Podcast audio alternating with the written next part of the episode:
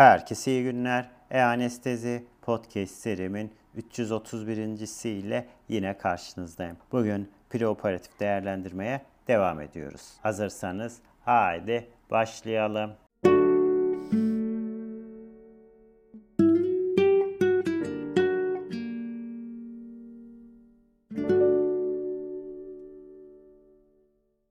Herkese iyi günler. E-Anestezi Podcast serimin 331. ile yine karşınızdayım. Bugün preoperatif değerlendirmeye devam ediyoruz. Bugün yine iskemik kalp hastalıklarının preoperatif değerlendirmesine devam ediyoruz. Preoperatif değerlendirmeyi desteklemede kardiyak stres testleri, iskemik kalp hastalığının teşhis edilmesine, ciddiyetinin değerlendirilmesine ve perioperatif kardiyak risk tahmin etmesine yardımcı olmaktadır. Bu testler hem teşhisi hem de prognozu bize göstermektedir. Stres yaklaşımına yani egzersiz ve farmakolojik ve iskemi izleme yöntemine yani EKG, perfüzyon görüntüleme, ekografiye göre farklılık gösteren birkaç stres testi mevcuttur. Egzersiz stres testi, egzersiz yapabilen ve egzersiz sırasında yeterli kalp hızı yanıtını elde etme olasılığı olan birçok hastada tercih edilir. Egzersiz stres testi ayrıca işlevsel kapasitenin objektif bir ölçümünü de sağlamaktadır. Hastalar hedef kalp hızlarının %85'ine kadar egzersiz yapabildiğinde yani 220 eksi yaş olarak karşımıza çıkıyor. Uygun bir test sonucu elde edilebiliyor. Farmakolojik stres yaklaşımında ise yani dobutamin, dipiridamol, adenozin gibi ilaçlarla ya da kalp pilleri, önemli bradikardi veya yüksek doz negatif kronotropik ilaçlar, beta adrenerjik blokerler gibi nedeniyle egzersiz yapamayan veya uygun kalp hızı elde edemeyen kişiler için önerilmektedir. Farmakolojik stres yaklaşımı tercihi genellikle önemsizdir. Ancak bazı istisnalar bulunmaktadır. Ne gibi? Dobutamin kontrakliteyi, kalp hızını ve kan basıncını artırarak iskemiyi ortaya çıkardığından kalp pili, şiddetli bradikardi, aorta anevrizmaları, beyin anevrizmaları veya kötü kontrollü hipertansiyon olan hastalar için en iyi seçim olmayabiliyor. Adenozin ve dipiridamol vazodilatatör özelliklerine dayanıyor ve kalp hızı yanıtına bağlı bulunmuyor. Ancak teofilin olan hastalarda bronkospazmı şiddetlendirebilir. Ayrıca bu ilaçlar şiddetli stenotik kalp kapak hastalığı durumlarında ön yükte tehlikeli azalmalara neden olabilmektedir. Bir egzersiz EKG stres testi yeterli kalp hızı yanıtı ile egzersiz yapabilen nispeten normal EKG'si olan bir hasta için makul bir seçenektir. Bir hastada iskeminin EKG tespitini engelleyebilecek önemli EKG anormallikleri nedir bunlar? Sol dal bloğu, sol ventrikül hipertrofisi varsa bunun yerine bir görüntüleme izleme yöntemi yani eko, miyokard perfüzyon görüntülemesi kullanılabilir. Bununla birlikte septal perfüzyon defektleri ile ilgili yanlış pozitif sonuçlar nedeniyle sol dal bloklu hastalarda egzersiz miyokard perfüzyon görüntülemesi hala sorunlu olabiliyor. Stres, ekokardiyografi hem istirahatte hem de stres koşullarında duvar hareket anormalliklerini değerlendirilebiliyor. İstirahat anormallikleri önceki bir enfarktüsten kaynaklanan yara dokusunu gösterirken stres koşulları altındaki yeni anormallikler yani indüklenebilir duvar hareket anormallikleri stenotik koroner lezyonlarına bağlı sınırlı olabilmektedir. Nükleer miyokardiyal perfüzyon görüntüleme ise istirahat ve stres koşulları altındaki canlı miyokardın radyoizomer, radyoizotop alımını karşılaştırarak iskemiyi saptıyor ve istirahat halindeki perfüzyon kusurları önceki bir enfarktüsün göstergesi olabiliyor. Normal koroner arterler, egzersiz veya spesifik farmakolojik stresörler yani adenozin ve dipiridamol ile vazodilatatör olduğundan normal miyokard stres koşullarında normal radyo izotop alımını sürdürüyor. Bununla karşılaştırıldığında stenotik damarlar istirahatte maksimum vazodilatasyona sahiptir ve stres koşulları altında daha fazla vazodilatasyon yapamıyorlar. Bu nedenle akış sınırlayıcı lezyonları olan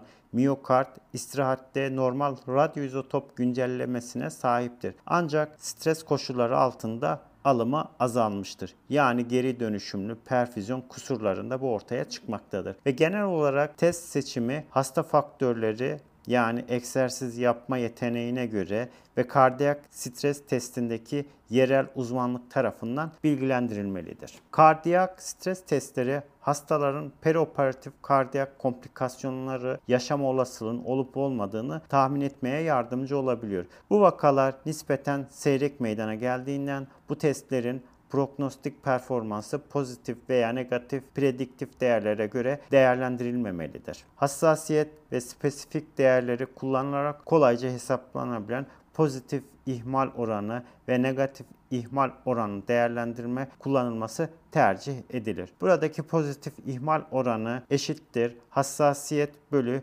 1 eksi spesifik formülüyle ya da negatif ihtimal oranı eşittir 1 eksi hassasiyet bölü spesifik formülleriyle bulunabiliyor. Preoperatif egzersiz EKG stres testinin prognostik performansı hakkında nispeten az veri vardır. Vasküler cerrahide yapılan çalışmaların bir meta analizinde egzersiz EKG stres testi postoperatif kardiyak ölüm veya miyokard enfarktüsünü öngörmede 2.4 pozitiflik olabilirlik oranına ve 0.4 negatif olabilirlik oranına sahiptir. Diğer taraftan EKG stres testi mix non-kardiyak cerrahi uygulanan 200 hastanın kohort çalışması öngörücü performansı azalmıştır. Yani pozitif olabilirlik oranı 1.8 ve negatif olabilirlik oranı 0.8 olarak karşımıza çıkmış. Miyokard perfüzyon, görüntüleme veya ekoya dayalı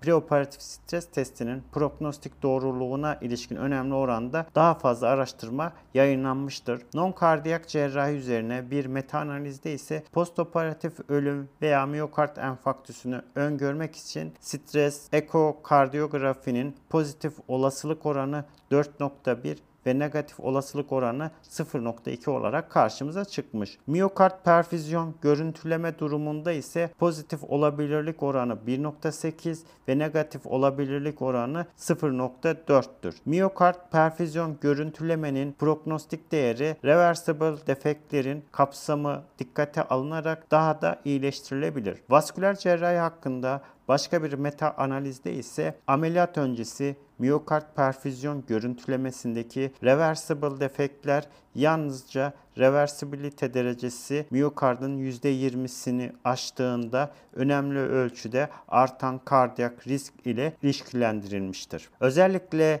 izole sabit defekt yani reversible defektlerle ilişkisi olmayan yüksek kardiyak risk ile ilişkilendirilmelidir. Mevcut kanıtlar stres ekokardiyografinin daha iyi prognostik doğruluğa sahip olduğunu öne sürse de bu veriler daha eski ve heterojen olduklarından ayrıca stres testi modalitelerinde değişen yerel uzmanlığı hesaba katmadıklarından dikkatli bir şekilde yorumlanması gerekiyor. Ve bunlara ek olarak kardiyak stres testlerinin klinik risk faktörleri kullanılarak hali hazırdaki değerlendirilmesi yanlış yapılmış hastalarda prognostik bilgi sağlayıp sağlamadığı belirsizliğini halen daha korumaktadır. İlk kardiyak stres testinde yüksek riskli bulguları olan bazı hastalarda ya non-invazif bilgisayarlı tomografi, koroner anjiyografi ya da invazif koroner anjiyografi kullanılarak koroner anatominin daha sonra değerlendirilmesi gerekebilir. Bu testler iskemik kalp hastalığını teşhis edebilmekte, ciddiyetini değerlendirebilir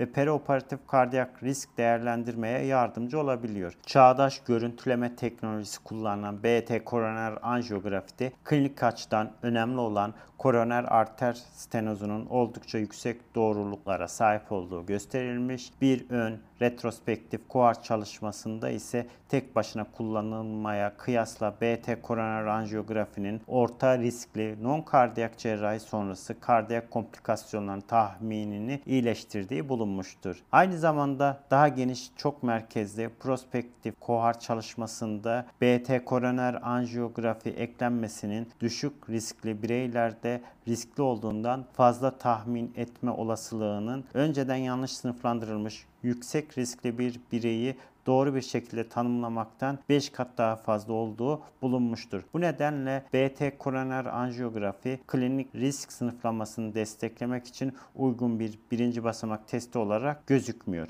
Yine de yüksek riskli kardiyak stres testi sonuçları olan hastalarda makul bir takip seçeneği olarak karşımıza çıkmaktadır. Evet, bugün iskemik kalp hastalıklarının PROP değerlendirmesine yine bir değinmiş olduk. Bugün anlatacaklarım bu kadar.